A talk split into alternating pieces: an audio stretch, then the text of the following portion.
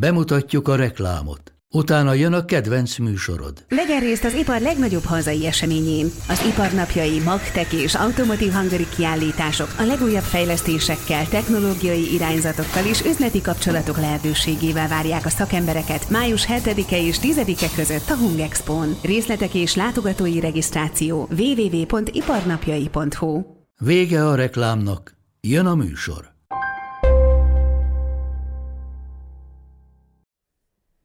Jevgenyij Prigozsin jött, látott, majd visszavonult. Hogy miért tette ezt, erről fogunk beszélgetni most állandó biztonságpolitikai szakértőnkkel, Tarjányi Péterrel itt a stúdióba.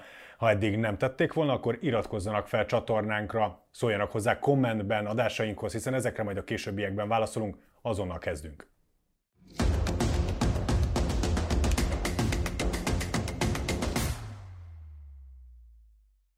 Péter, hát kicsit rendhagyó és átírta Prigozsin a mi forgatókönyvünket is, hiszen ahogy múlt héten mondtuk, mi most éppen az orosz-ukrán különböző fegyverrendszereket hasonlítottuk volna össze egy külső lőtéren, ami nem marad el, csak ugye késik ennek köszönhetően, és viszont amellett nem tudunk ugye szó nélkül elmenni, hogy mi történt itt a hétvége folyamán, és hogy Prigozsinék elindultak, 800 kilométert haladtak, kevesebb, mint 24 óra alatt, ami nem kis teljesítmény, és erről is beszéljünk majd.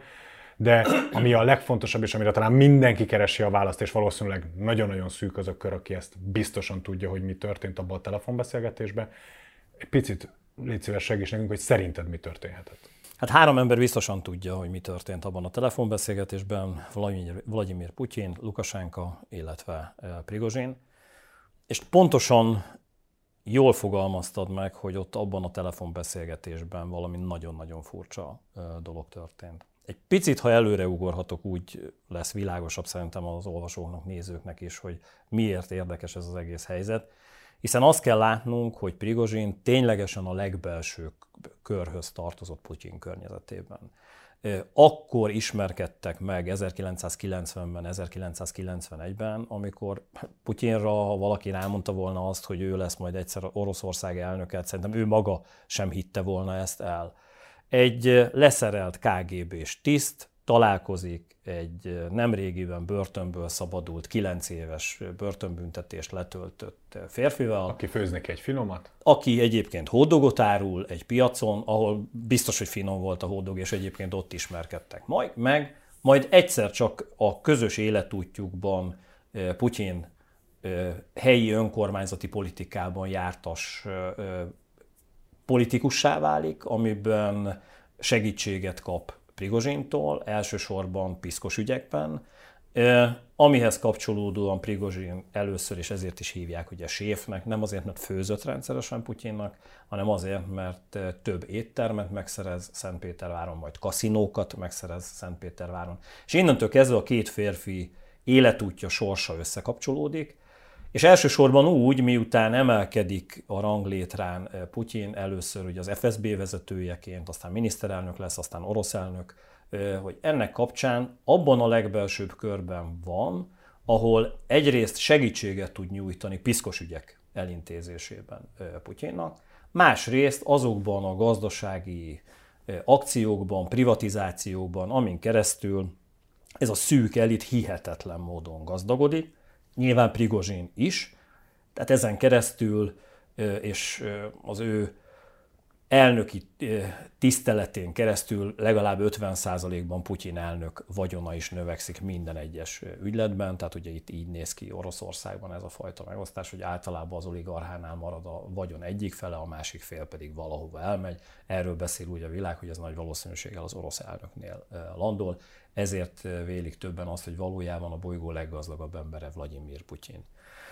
És innentől kezdve ebben a legbelsőbb körben szépen lassan a gazdasági tevékenység mellett 2014-től a Wagner-csoport is létrejön. És a Wagner-csoporttal kapcsolatban sokan nem tudják hosszú-hosszú évekig, hogy Prigozsin áll a háttérben, miközben a Wagner-csoport olyan akciókat hajt végre, például a 2016-os amerikai elnökválasztásban történő cyberhadviselési beavatkozás, de szerte a bolygón Szudántól, Ázsián át a legpiszkosabb háborúkban résztvéve, Szudánba például aranybányákat biztosítva, mindenhol olyan szempontból támogatja az orosz elnök politikai gondolatait, ahol egyébként az orosz hivatásos, tehát reguláris hadsereg nem jelenhet meg. Hát meg ugye nem szabad elmenni amellett sem, hogy a hírek szerint a Wagner-csoport áll nagyjából az összes olyan merénylet mögött, ami ugye a Putyin elleni szerveződő érdekköröknek a likvidálása.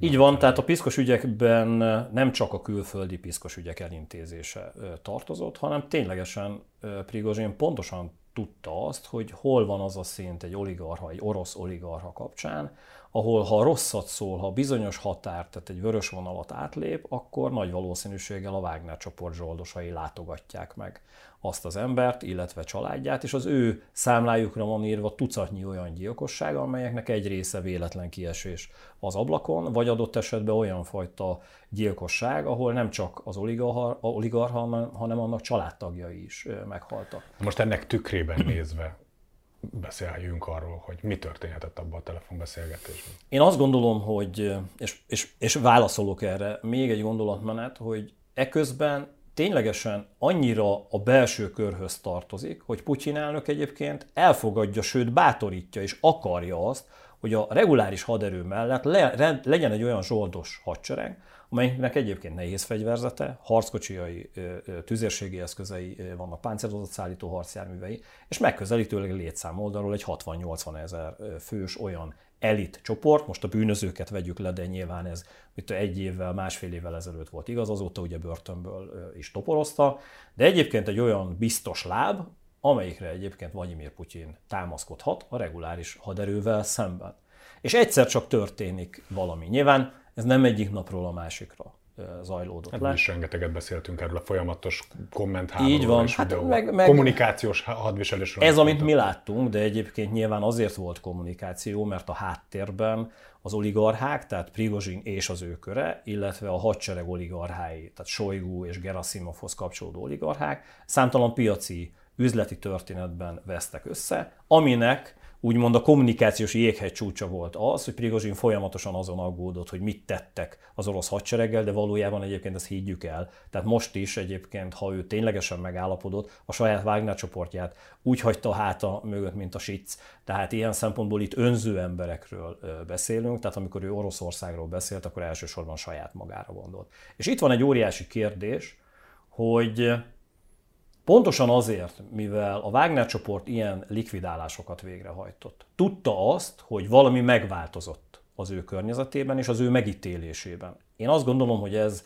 megközelítőleg másfél hónappal ezelőtt történt, amikor is ők szállították azt az eredményt, amihez kapcsolódóan Prigozsin azt gondolta, hogy ez Bahmut elfoglalása, amivel azt gondolta, hogy ezzel ténylegesen, amit az elnök, az orosz elnök akart, azt ő végrehajtotta, úgymond a város kulcsait átadta, és akkor még inkább meg fog emelkedni, és ehhez képest lezuhant a mélybe, és Sojgu és Geraszimov erősödött. Az a kör, akik egyébként Prigozsinhoz voltak köthetők, például Szurovkin tábornok, abszolút a háttérbe került. Majd ezt fejelte meg az a történés, amikor a Wagner csoport tulajdonképpen feloszlatása mellett döntött a politikai vezetés, hiszen ugye mi is beszélgettünk erről, hogy át kellett kötelezően szerződniük, vagy leszereltek a reguláris haderőbe. Tehát itt tudta azt Prigozsin, hogy neki vége. És ezelőtt 2 hete, és ez azért érdekes, mert ezt bizonyítottan tudjuk, hiszen az amerikai hírszerzés elismerte, hogy bő 2 hete már tudtak arról, hogy valami készül. Prigozsin elkezdett készülni erre a katonai pucsra, katonai lázadásra, és itt válaszolódik meg az a kérdés, hogy hogyan lehet mondjuk egy 800 kilométeres menetet több 100 vagy 1000-es nagyságrendű harcjárművel végrehajtani, úgy, hogy egyébként annak a tehát csak maga a szervezési feladat, hogy ezek az erők egyszerre mozogjanak, ezeknek az üzemanyag ellátása megoldott legyen, az, hogy a 80 kilométeres, mert volt olyan konvoj, ami 80 kilométer hosszú volt, mert nem egy konvojról beszélünk, hogy az előlévő jármű titkosan tudjon kommunikálni az utolsó járművel, ezt ne legyen képes zavarni az orosz haderő, és emellett, amiről ugye híreket láttunk, hogy a saját légvédelmüket is megszervezték, amihez kapcsolódóan például 6-7 orosz harci helikoptert lelőttek, és egyébként egy katonai vezetési pontot, egy IL-22-es merevszárnyú repülőgépet is lelőttek, ami azt jelenti, hogy megközelítőleg 15-20 pilótát likvidáltak ennek a menetnek a során. De erről mondjuk kevesebb szó esik, ez is érdekes. És egyszer csak eljutunk ahhoz az ominózus telefonbeszélgetéshez, és tényleg elnézést a nézőkhöz, csak hogy értsék ennek az egésznek a logikáját, vagy logikátlanságát. Van egy vezető, aki tudja azt, hogy nincs vesztenivalója, mert hogy az eddigi kommunikációja kapcsán ennek tizedéért az ő csoportja likvidált oligarchákat, tehát innentől kezdve várhatóan valamikor megkapja a selyemzsinort, ezért indul el ez az egész menet, majd történik egy telefonbeszélgetés, és egyszer csak úgy dönt, hogy itt mindenki megfordul, Nyergely fordul egy jókai után szabadon, és az egész 80 km, több menetoszlop egyszer csak megfordul és visszavonul, és egyébként az orosz vezetés azt mondja, Peszkov, hogy ez egy félreértés, ez egy tragikus félreértés volt, aminek keretében lelőttek helikoptereket és katonai vezetési pontokat. Például Voronyezs térségében, lakóházakban keletkezett kár, azért voltak összecsapások, és egyébként Prigozsin úgy dönt, hogy Fehér Oroszországba távozik. A többi erőt, középvezetőket, felső középvezetőket a Wagner-csoportnál eldöntik, hogy belépnek a reguláris haderőbe, vagy kilépnek, de egyébként mindenki amnesztiát kap, és egyébként az az ígéret, hogy egyben Sojgu, illetve a vezérkari főnök Geraszimov is távozni fog a posztjáról. Tehát ez egy ilyen kívülről olyan, mintha szétültetnék a rossz tanulókat, vagy a rosszul viselkedő tanulókat a tanárbácsi, de egyébként nyilván ennél sokkal-sokkal többről van szó. És hát nyilván ebben a telefonbeszélgetésben, és itt valami olyan dolog történt, amivel Lukasenko Putyin érdekében eljárva olyat tudott mondani, amire azonnal azt mondta Prigozsin, hogy itt van vége ennek a lázadásnak. Mi lehet ilyen? És akkor most nyilván találgatunk, mert nem tudjuk. Elsősorban ilyenfajta műveleteknél a topvezetők családja mindig is veszélyben van. Tehát nyilván egy lázadást nagyon gyorsan úgy lehet leverni, hogyha azok, akik irányítják, azok olyan zsarolhatósági helyzetbe kerülnek, leginkább a családjukon keresztül, ami miatt egyszerűen azt mondják, hogy akkor ők be is fejezték. Tehát a családjukat ne bántsa senki. A második, ha valami olyan dologgal fenyegetik meg őket, amihez kapcsolódóan félhet attól, hogy a sajátjai likvidálják egy pillanat alatt. Milyen ilyen lehetőség van? Ne felejtsük el, hogy bő 1-1,5 hónappal ezelőtt fölröppent, hogy amikor Bahmut térségében az első támadást végrehajtotta a Wagner-csoport, nagy valószínűséggel, mert hogy ezt egyébként nem tudták hitelt érdemlően cáfolni, de nagy valószínűséggel találkozott Prigozsin Budanovval, ugye, aki az ukrán katonai hírszerzés vezetője, ezt ő egyébként később cáfolta, de nem tudta úgy cáfolni, és ezt az információt egyébként az SVR, tehát az orosz külföldi hírszerzés szerezte meg. Valahol Afrikában találkozott a két vezető, ahol állítólag Prigozsin felajánlotta azt, hogy bizonyos területek átadásáért, magyarán, hogyha Bahmutot átadják az ukránok, akkor ő segítséget nyújt a tekintetben, hogy jobban tudjanak a front más területein szerepelni. Tehát, hogy ő minden áron győzni akart, és ilyen szempontból a többieket, tehát az orosz reguláris haderőt feláldozta volna, beárulta volna. Most mondom, ha ez egy olyan bizonyítékokkal megtámasztott valami, aminek kapcsán kiderül, hogy ő a legfőbb áruló, a sajátjai ölték volna meg. Ez csak azért érdekes, mert egyébként a Wagner csoporton belül az, aki átállt vagy elárulta a Wagner csoportot, azt egyébként tényleg kalapáccsal verik agyon. Tehát, hogy valami ilyesmire gondolok, hogy ilyen, de ez most találgatás, tényleg elnézést kérek a nézőktől, de hát én azt gondolom, hogy van a szűk körön kívül amerikai oldalon, német oldalon, és a brit titkosszolgálatok oldalán egy nagyon komoly felderítő tevékenység, ami egyébként eredményre fog vezetni, és egyszer tudni fogjuk pontosan, hogy ezen a telefonbeszélgetésen mi történt, de nagy valószínűséggel megfogták valamivel Prigozsint, amihez kapcsolódóan ő jámbor módon úgy döntött, hogy akkor ő inkább megy, és igazán az embereinek biztosítják ezt a fajta elvonulást, illetve hát ugye ez még mindig kérdés, hogy betartja-e Putyin azt az ígéretét, amiben azt mondta, hogy a hadügy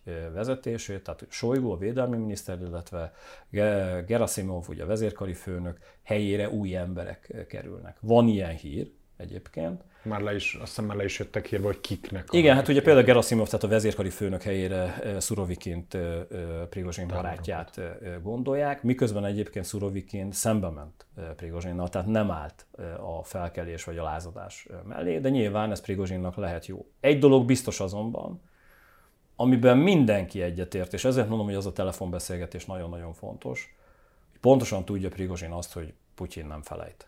Tehát ez nem megbocsájtható bűn. Lehetséges, hogy lecseng ez a történet. Lehet, hogy az új vezetés, hogyha ténylegesen hatalomba kerül, és ők lehetnek egyébként Prigozsin barátai is, de hogy pillanatok alatt fordítanak hátat, mert hogy abban a pillanatban, amikor ő megfordította a saját erőit, ő abszolút száműzötté vált, ami azt jelenti, hogy egyébként a vagyona fölött is elvesztette azt a fajta diszponálási lehetőséget, amin keresztül ő bármit tehetne. Ezért mondom azt, hogy valami olyan dolognak kellett történnie, ami miatt ő pontosan tudva azt, hogy ez ezzel jár, mégis azt mondta, hogy itt azonnal fölad mindent. Oké, de kérdezek mást. Amikor tudom, hogy ilyenre készülök, nem helyezem biztonságba, nem az a legelső dolgom, hogy még mielőtt elkezdem biztonságba helyezem a családomat, hogy ne váljak ilyen szempontból zsarolhatóval? De csak azt nem tudod pontosan, és ezzel nem lehetett. Tehát, hogyha ez a forgatókönyv történt... Mert nekem ez tűnik egyedül logikusnak, megmondom őszintén, mert igazából pénzzel nem volt különösebben zsarolható, már elkezdte a hadműveletet, tehát lényegében már elindult Moszkva felé, hogyha tudja... Már pedig valaki akkor több mint 30 év együttműködés után ő tudja, hogy Putyin nem felejt, akkor igazából ez egy minden szempontból kamikáze akció volt, de akkor már megpróbálhatnám végigvinni, nem? A családomat biztonságban. Én azt gondolom, hogy ha ez a forgatókönyv volt, egyrészt azt is, hogy eltelt 18-20 óra, ez alatt a 18-20 óra alatt a Kreml vezetése két dolgot nagyon-nagyon komolyan akart. Egyrészt, hogy ezt nagyon gyorsan kezeljék, mert minél inkább ez a dolog köztudottá válik, annál inkább kibékíthetetlen lesz az ellentét, és annál nagyobb lesz a repedés a társadalmon belül, a kommunikációs hálóban, hát tényleg megdőlt az a fajta 16 hónapos politikai kommunikáció, hogy itt minden rendben van. Hát hogy lenne rendben? Azt látták az emberek, tehát ez nem így megy. A saját gépeiket. Így van, nem. Így van. És az, hogy valahogyan eltántorítsák ettől az egész helyzettől Prigozsint, és hát ilyenkor semmi sem drága. Tehát azt érsz, most vegyünk egy extrém példát, hogy Prigozsinnak biztonságban van a családja, nagy valószínűséggel ez történt, nem Oroszországban, hanem valahol külföldön. Legyen ez Kanada, direkt rossz a példa. Ilyen esetben egyébként például vannak olyan osztagai, Vimpelről beszélünk, a Vimpel osztagnak van több szintje. Van a hadseregen belül Vimpel, amelyik csapatfelderítésért, illetve precíziós szabotázs akciókért felelős, de a hírszerzés Vimpel osztaga, a hidegháború óta ez megközelítőleg 5-600 ember. A bolygón szétszórtan ténykednek, és ők elsősorban arra vannak kiképezve, hogyha egyszer Oroszország háborúba keveredik valamilyen országgal, ott szabotást hajtsanak végre, és likvidáljanak embereket, robbantsanak. Például egy Vimpel osztag egy olyan utasítással aktiválva 10-18 óra alatt egy Kanada méretű országban, hogyha tudják, hogy hol van a család, hogy elmenjenek értük. Az ott lévő testőröket mind likvidálják, és elkészüljön egy olyan videófelvétel, amit Lukasenko így be tud játszani, és ez abszolút maffia filmes, de ennek ellenére igaz. Ilyenre képes Oroszország az egész bolygón. Tehát ezért mondom azt, hogy ha azt hitte Prigozsin, hogy a családja biztonságban van, ez korán sem igaz, mert elég egyetlen egy ember a bolygó bármelyik országában, hogy leadja azt az információt, hogy hol van a család. Egyébként Oroszország képes 16-18 órán belül a bolygó bármelyik részére egy ilyen osztagot eljuttatni, és nekik egyetlen egy feladatuk van, hogy likvidáljanak, és végrehajtsák az elnök utasítását. Tehát én ezt nem tartom elképzelhetetlennek, de még egyszer mondom, hogy olyan forgatókönyvről beszélünk, amiről nem tudunk, de ilyesmit tudok elképzelni, illetve hát az, hogyha áruló volt Prigozsin, és ezt be tudják bizonyítani. Mert ebben az esetben tényleg a sajátja. Tehát ő rendelte el likvidálásokat olyan Wagneres katonákkal kapcsolatban, akik átálltak. Ugye beszéltünk arról, hogy teljes vagyonvesztéssel jár, ez nyilván egyértelmű, amit végrehajtott Prigozsin. Ugye Szentpéterváron a Wagner-csoport központjában találtak is 4 milliárd rubelt, ami nagyságrendileg 16 milliárd forintnak megfelelő összeg. Ez Prigozsintól visszajutott hírek szerint ez ugye a Wagner csoport aktuális zsoldja költségeire volt ez a pénz. Egyrészt megint csak sokadjára előjön az a metódus, hogy nem tudom, hogy miért kell magyarázkodni a pénz miatt. Tehát egy oligarcháról volt szó, akinek rengeteg pénze volt, akár lehetett volna a sajátja is. Másrésztről viszont meg, hogy ezeknek a pénzeknek mi lesz a sorsa, szétosztják a Wagnernek, akkor ezek után teljesen egyértelmű, hogy a reguláris hadseregbe befogják a Wagnert is olvasztani, nincsen ilyen szempontból visszaút. És ki lesz a Wagner parancsnoka most? Én azt gondolom, hogy a Wagner megszűnik, a Wagner-csoport, és lesz velük nagyon-nagyon sok baj. Tehát egyrészt egy olyan egységről beszélünk, amelyik hozzászokott ahhoz, hogy kiviteleznek vele, és ez egyébként zsoltban, ellátásban, minden. Ha jóltam, akkor belső tiszteknek 1 millió forint körüli fizetéseket osztogattak. Azért ennyiket nem kapnak hadsereg. Ezt a reguláris haderőben nem fogják megkapni. Másrészt, itt már senki nem bízik senkiben. Tehát most gondold el, hogy te egy reguláris haderő tisztje vagy, és megkapsz mondjuk 30-40 ilyen embert, fogsz bennük bízni. Hát lázadók. Azt, hogy mindenkit szétültessenek, mint az iskolában orosz gyerekeket, és akkor mindenhova egy-egy ember menjen, erre nem képes egyáltalán az orosz hadvezetés. Miközben azt meg kell értenünk, hogy ténylegesen jól képzett katonákról beszélünk, nem a börtönből jött emberekre, hanem olyan tisztekre, illetve olyan speciális tudással rendelkező szakemberekről, akik a kommunikációban, a lehallgatásban, zavaró berendezések kezelésében... Mondhatjuk elitkatonaságban. Igen, tapasztalattal rendelkeznek, megjárták a világot Szíriától Afrikáig, és hazatérve tényleg jól tudtak harcolni Ukrajna ellenében. Nyilván őket valahogyan szeretnék alkalmazni, de itt megint csak a bizalomvesztés kapcsán, hogy ők valahogyan integrálódjanak és olvadjanak be abba az orosz haderőbe, amelyikkel kapcsolatban föllázadtak, és úgy gondolják, hogy rosszul vannak, vagy rosszul van vezetve. Tehát ez egy nagyon-nagyon nehéz helyzet. És hát ne legyen senki előtt sem kérdés az, hogy nyilvánvalóan a Wagner csoport gazdasági hátterét teljes egészében felszámolják. Ez a gazdasági háttér óriási vagyont jelent. Tehát Prigozsinnak ugye a teljes közétkeztetés, csak ugye a legismertebb területeket... Kijelenthető, hogy lényegében a Prigozsinnal szemben álló érdekkörök, oligarchák nyertek most nem ezzel az egészen? Nem. Én azt gondolom, hogy nem nyert senki. Tehát abszolút el tudom képzelni azt, hogy Putyin egy olyan forgatókönyvet hajt végre, amiben mindenkit megbüntet, tehát egyszerűen miközben továbbra is azt mondom, hogy első számú vezetőként ő a felelős ezért, hiszen az ő vezetési logikája, magyarán, hogy hol felemelünk valakit, akkor az egy darabig fut, aztán utána a mélybe taszítjuk, és utána más, és mindenki verseng, és mindenki az ő kegyeit keresi. Ez vezetett oda, hogy ezek az emberek egyébként egymás ellen fordultak, és ez a beteg irányítási logika visszaütött magára a Putyinra, és visszaütött egyébként Oroszországra. Tehát én azt gondolom, hogy azok, akik ebben voltak, és hibáztak, Putyin elnök ugye nem hibázik, tehát ő ezt így látja saját magára vonatkozóan, nyilván az ő vagyonuk szét lesz teljes egészében osztva, ezen mások nyernek. És azért mondom azt, hogy ez a történet itt nem ért véget, mert valahogyan az elnök be akarja azt bizonyítani, hogy az erejét nem veszítette el. Próbálkoztak, és itt példát kell statuálni. Ezért mondom azt, hogy Prigozsin élete biztos, hogy nincs biztonságban, de egyébként Sojgu és Geraszimov kapcsán sem lennék ebben biztos. Ugyan ma látták már Sojgut, tehát ugye ő is megközelítőleg 24-26 órára teljes egészében eltűnt, de ebben van egyfajta naivitás, mert mindenki azt várja, hogy most itt 1-2 napon belül meg lesz a büntetés, ez biztos, hogy nem így van, de 1-2 éven belül ezek az emberek meg fogják érezni Putyin haragját abszolút. Ugye lehetett arról híreket hallani, hogy csecsen katonák indultak el a Wagner csoporttal szemben, hogy összecsapást mérjenek igazából. Mi lett volna az ő szerepük, illetve ugye különböző hírek láttak napvilágot azzal kapcsolatban, hogy itt néhány ezer katonáról, vagy néhány tízezer katonáról volt szó, mert nagyon nem mindegy. Hát persze, néhány ezer katonáról volt szó, így visszafele haladva. Ez mire elég? Egy Wagner csoporttal szemben. Ugye a Wagner csoport menetét sem 60-80 ezer ember hajtotta végre, ugye ők pokoli veszteségeket szenvedtek el.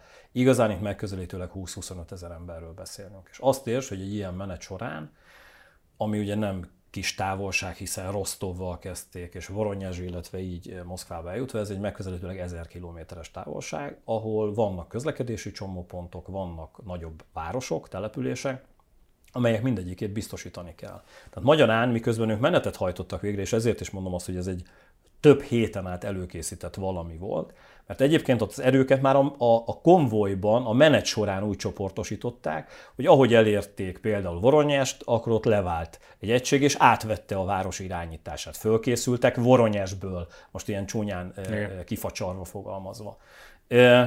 Ez azt jelenti, hogy körülbelül egy ilyen 17-18 ezer fő jutott volna el Moszkvába, és ami döbbenetes, és itt jön egyébként a csecsenek szerepe is, hogy mennyire gyenge Oroszország, hogy eközben az orosz reguláris haderő nem tudott ebben a menetben fölállni igazán Prigozsinék ellen. Van egy nagyon-nagyon régi katonai taktika, ezt úgy hívják, amikor lemeneteled az ellenfeleden. Ha te gyorsabban mozogsz, mint ahogy ő mozgósítani képes, akkor nagyon gyorsan el tudsz jutni bizonyos területekre. Ezt Julius Cézár hadviselésénél láttuk Galliában, tehát ez szám vagy a német Wehrmacht a második világháborúban, de ennek van egy óriási kockázata. Miközben te menetelsz, és közben a hátad mögött egyre több erő körbefog, és helyezkedik el az útvonaladon, ezért kellett ezeket az városokat mind-mind biztosítani, akkor nagyon gyorsan bajba kerülsz és bekerítés alá. Ezért volt lényeges, hogy a csecseneket hamar lehessen mozgósítani, és ezért mondom, hogy nem, tehát ténylegesen az a gárda rendelkezik 60-70 ezer fővel, ezeknek egy jó része egyébként Ukrajnában van, de a gyors reagálású, tehát azok, akik egy telefon után, egy utasítás után meg tudtak indulni, ez megközelítőleg 5-6 ezer ember volt, amely erő egyébként Rosztov elfoglalásában tudott volna segíteni az orosz reguláris erőknek. És itt van egy óriási lelepleződés, hogy meztelen a király, mert hogy nem csak arról van szó, hogy az oligarchákat nem tudja féken tartani Putyin. Nem csak arról van szó, hogy komoly társadalmi feszültség van Oroszországban, de egyébként az az igazság, hogy ha egy jól szervezett katonai erő megindul, valójában Oroszország területén belül 800 ezer kilométeres menetet végre tud hajtani, és el tud foglalni településeket úgy, hogy reagálni valójában nagy, komoly erő nem képes rájuk egyáltalán, vagy csak később. Nyilván science fiction, de meddig juthatott volna a Wagner-csoport? Én azt gondolom, hogy Moszkvát el tudták volna foglalni. Az, hogy megtartani a várost képesek lettek volna, ezt nem tudom. Igazán, amit én forgatókönyvként elképzeltem, az az, hogy eljutnak Moszkvába. Ott egy nagy kérdés, nem volt számomra kérdés, hogy a politikai vezetés és a katonai vezetés elmenekült, tehát ezen is mindenki meglepődött.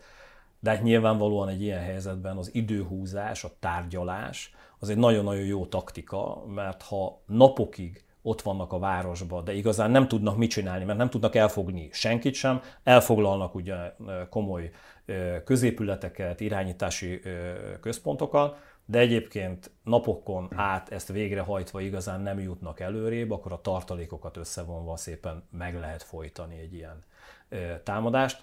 De a lázadáshoz kapcsolódóan azt ismerték fel kommunikációs szempontból Putyinék, hogy ha akár egy napig is Moszkvát uralma alatt tartja Prigozsin, arról egész Oroszország értesül, és ebbe beleremeg az egész orosz birodalom. Tehát ezért volt lényeges, hogy nagyon-nagyon gyorsan ne vonuljanak be, és bármit megígért volna egyébként Prigozsinnak Putyin, Lukasenkán keresztül, azért, hogy ezt megtegye. Az, amivel őt nem tudta motiválni, az biztos, hogy pénz, mert hogy van. És még egyszer mondom, nem tudom elképzelni azt, hogy Prigozsin hinne Putyinnak. Pontosan látta az elmúlt 30 évben, hogy hányszor hazudott Putyin, hogy hányszor mondta azt valakinek, hogy rendben van, el van felejtve az ügy, aztán utána azzal az emberrel nagyon csúnya dolgok történtek. Tehát itt valami van a háttérben, nyilván ez a $1 millió kérdés, hogy ez micsoda. Számomra a másik $1 millió kérdés az az, hogy ezt az egész helyzetet hogy nem tudta megfelelően kihasználni Ukrajna. Vagy most azzal, hogy levonult a Wagner csoport, azzal, hogy valamennyit reagálnia kellett az orosz reguláris haderőnek, nem nyílt akkora rés a pajzson, hogy lehessen most lökni egyet? Ez a húzd meg, erezd meg játékban? Én azt gondolom, hogy ha nyakig benne lettek volna az ukránok ebben, tehát hogyha ők irányították volna ezt az egész felkelést, akkor nyilvánvalóan az elmúlt egy-két napban azt látnánk, hogy döbbenetes erővel különböző irányokban óriási erők áttörnek és komoly csapásokat tudnak végrehajtani. Próbálkozik ezzel Ukrajna. Bizonyos területeken kisebb előremozgások történtek, de igazán én azt látom, hogy nem voltak erre felkészülve. Ez azért érdekes, mert ezek szerint akkor az a hírszerzési információ, az amerikai hírszerzés oldaláról nem jutott úgy át Ukrajnába, hogy erre valamilyen fajta tervet ők tudtak volna készíteni. Igazán én azt mondom ennek ellenére, hogy ez tényleg olyan, mint egy lassú méreg.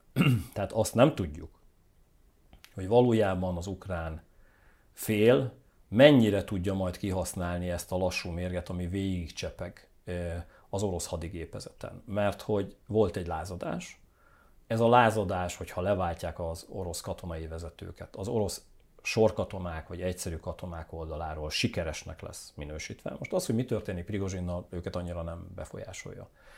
De nevé lett nevezve az, hogy hazudott folyamatosan az orosz kommunikáció, hogy Donbászban nem az történt, amit egyébként Moszkva elmondott hosszú-hosszú éveken keresztül. Az ukránok nem bombázták, például ugye erről is beszélt Prigozsin, az orosz ajkú lakosságot, és innentől kezdve számtalan olyan dolog ment át, ami nem most jelenik meg, de az elkövetkező hetekben elgondolkodnak ezen a katonák, hogy mi a túrót keresünk mi itt. És ezt viszont kihasználhatja Ukrajna nagyon-nagyon komolyan. A másik, hogy van egy új helyzet, amiben az is beszédes, ez megint így lehetett olvasni itthon is, illetve külföldön is a médiában, ez egy félmondatos hír, én azt gondolom, hogy emellett egy kicsit úgy elsuhant mindenki, hogy külföldi katonai szakértők érkeztek egyébként a nyugatról abban segíteni, hogy ezt a helyzetet hogyan tudja jobban kihasználni Ukrajna. Én azt gondolom, hogy ebben segítséget fog most kapni. De továbbra is azt mondom, hogy az elkövetkező 2-3 hétben látjuk azt, hogy mire képes így Ukrajna. Az biztos, hogy zűrzavar van most az orosz hadigépezetben, katonák fejében is. Ebben most próbálnak majd valahogyan rendet tenni, de meztelen a király. Ezt érzi most mindenki Oroszországban, és Putyinnak ez nagyon-nagyon fájhat. Ugyanakkor viszont egyre több jel mutat arra, hogy Ukrajna ideje sem végtelen, hogy valamilyen eredményt mutasson fel és érjen el, hiszen a nyugati támogatás sok most egyre sürgetik. Nyilván azért sürgetik, mert valahogy rövidre szeretnék zárni ezt a helyzetet, és érzi a nyugat, hogy most kellene valaminek történnie. Ugyanakkor viszont ugye mind az osztrák, mind például a német vezetés bejelentette, hogy nem tudnak, és nem is nagyon akarnak több forrást biztosítani a háború előre mozdításához. Elfogyhat a pénz? Vagy elzárhatják a nyugati pénzcsapokat az ukrán támogatás mögül? Nézd, tehát az, amit ők bejelentettek, ez egy érdekes kettőség, mert ugyanezt bejelentették, de emellett bejelentették azt, hogy például 30 darab Gepard légvédelmi rendszert. Igen, átadnak. De ugyanakkor viszont pont ez mutatja azt, hogy nem a legfejlettebb technológiát gyártottak a nyugati országok. De ez eddig is így volt. Így azt kell látnunk, és hogyha ilyen becslést fogalmazhatunk meg. Százalékosan én azt mondanám, 80-90% eséllyel az elkövetkező egy évben Ukrajna még meg fogja kapni. Mind a katonai, mind pedig a civil forrásokat. A civil forrás alatt azt értem, ami Ukrajnát működteti. Ha ez alatt egyébként Ukrajna nem tud eredményeket felmutatni, nem tud áttörést végrehajtani, az orosz hadsereg nem omlik össze. Ebben az esetben a nyugat pénzügyi forrásai nem elapadnak, hanem egyszerűen történik egy kockázat analízis, amiben az van, hogy mennyit hoz, mennyit visz ez a háború, és egyre inkább ez lemorzsolja úgymond a támogatási kedvet. Én azt mondanám, hogy amit te látsz, az elsősorban figyelmeztetés. Tehát, hogy én ezt olyan szempontból nem gondolnám túl, hogy itt már meg kell kongatni a vészharangot Ukrajnának, hanem egy jelzés elment, amiben 2 komoly ország elmondta azt, hogy nézzétek, még ebben benne van 10 hónap, 12, de utána nem, vagy ennek csak a 10-e. És innentől kezdve ez nagyon-nagyon komolyan behatárol több dolgot ukrán oldalon. Egyrészt behatárolja azt, hogy katonai szempontból hogyan kell eredményesebben, hatékonyabban küzdeniük, de azt is behatárolja, hogy adott esetben azokat a politikai célokat, amiket kitűztek. Tehát például, hogy semmiben nem alkusznak Oroszországgal.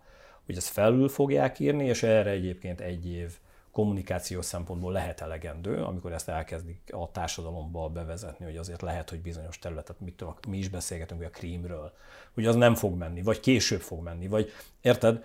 Tehát erre adott ez jelzést, és ezen kell nagyon komolyan elgondolkodni Ukrajnának. De mondok egy ellenpéldát is.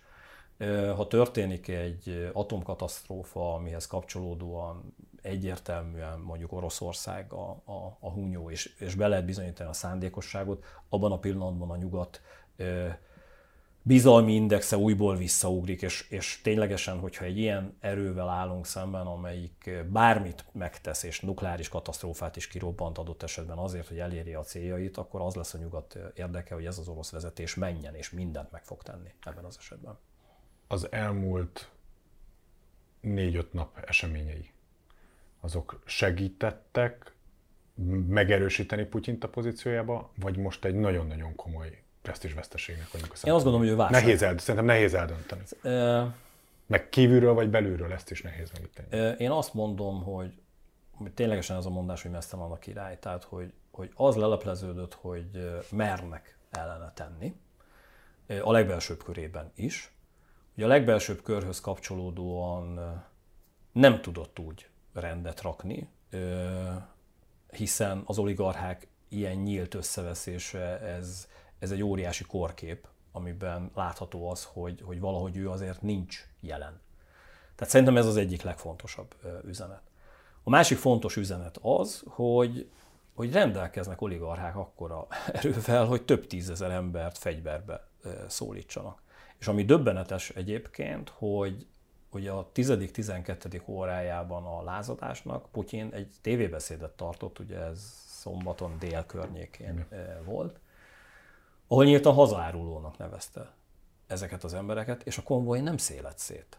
Tehát én ezt mondom, tehát miközben egyébként harsogta az ottani média, és ahogy haladt a konvoj, tehát nyilvánvalóan ezt tudták, hiszen hallgattak rádiót, tehát hogy nem volt teljes rádiócsend. Tehát a konvojban lévő Wagneres katonák tisztában voltak azzal, hogy hazárulónak minősítették. És ami még legalább ennyire érdekes, hogy a konvoj az elhaladó falvakban, városokban nem feltétlenül nem tetszéssel találkozott, igen, hanem kifejezetten támogató, éjenző és drukkoló emberekkel is. Vannak ilyen felvételek, ahol lehet látni. Van. Tehát ezért mondom azt, hogy ennek értékelése szükséges szerintem, de az, amiben hihetetlen módon lelepleződött az orosz rendszer, hogy ténylegesen van egy nagyon-nagyon szűk elit, van egy óriási elégedetlenség, és hogy egyébként az emberek jobban látnak dolgokat, mint azt egyébként mi gondoltuk. Tehát, hogy nincsenek annyira megdolgozva a kommunikációs gépezet által, vidéken sem. Ez az egyik irány. A másik irány a nyugat oldaláról, hogy mennyire mindenható Vlagyimir Putyin, hogy mire lesz képes. Tehát ezért szerintem Anthony Blinken, amikor arról beszélt, hogy az első felvonásokat láttuk, erre vár a nyugat. Mit fog tenni Putyin? És föladta saját magának a leckét. Még vége. Így van. És amikor a nyugat azt néz, hogy végignézzük azért ezt a színházat, nem avatkozunk úgy be, nem teszünk úgy senkire se, tudtok-e rendet tartani, és ennek számtalan része van. Vegyük megint csak ugye az atom fegyverekhez kapcsolódóan, hát azért nem véletlen az, hogy az Európai Unióban ezzel kapcsolatban megszólalt a légvédelmi sziréna, vagy a vészsziréna a fejekben, mert hogy egy ilyen erő adott esetben atomfegyvereket tároló katonai bázisokat is képes lett volna elfoglalni. Tehát, és pillanatok alatt lett volna Prigozsinnak egy zsarolási potenciája. Tehát mennyire, és ezért mondja az Zelenszky és az ukrán kormányzat, hogy ezekkel akartok ti tárgyalni? Tehát mennyire lehet őket komolyan venni? Hát a saját országukban nem tudnak rendet tartani. Itt egy káosz, itt egy olyan helyzetről van szó, ahol egyébként mindenkinek, az egész bolygónak az az érdeke, hogy politikailag egy stabilitás legyen, ehhez pedig az szükséges, hogy ezek az emberek végre menjenek el. Tehát ezért mondják, tehát ők próbálják a saját szájaízük szerint a saját maguk oldalára állítani így a nyugatot, és egyébként ebben van is igazságuk. Ezen el kell gondolkodnunk, hogy mennyire stabil országról beszélünk. Én azt hiszem, hogy ezekre fog választ adni valahogyan Oroszország. Kell. Tehát hogy azt értsük, hogy az is válasz, ha nem történik semmi. Mert akkor egyszerűen a szőnyeg alá lett minden söpörve, de ezt nem teheti meg Putyin, mert pillanatok alatt az a rengeteg erőforrás, ami fölött egyszerűen azért tudott ő diszponálni, mert elhitték, hogy ő tényleg a főnök, a gazda, ez innentől kezdve megrendült. Ez egy nagyon-nagyon pici repedésnek képzelhető el, de valójában ez egy óriási, egy ilyen tekintélyelvű rendszerben, ez egy óriási probléma. Ezen gondolkodik most ő nagyon komolyan. Péter, köszönöm a mai beszélgetést is. Hogyha csak nem történik a következő egy hétben valami nagyon-nagyon nagy dolog, amivel Putyin esetleg reagál, akkor jövő héten önöknek is mondom. Egyrészt köszönjük a mai megtisztelő figyelmüket, másrészt a jövő héten, ha minden így megy tovább, akkor egy rendkívüli adással jelentkezünk, ahol tényleg bemutatjuk az orosz és az ukrán taktikai fegyvereket összehasonlításuk szempontjából is. Mindenképpen szóljanak hozzá a mai adáshoz, és mondják el véleményüket arról, ami itt ma elhangzott. Jövő héten ismét egy izgalmas műsorra várjuk önöket, akkor is tartsanak velünk. Addig is, viszontlátásra! A műsor a Béton partnere.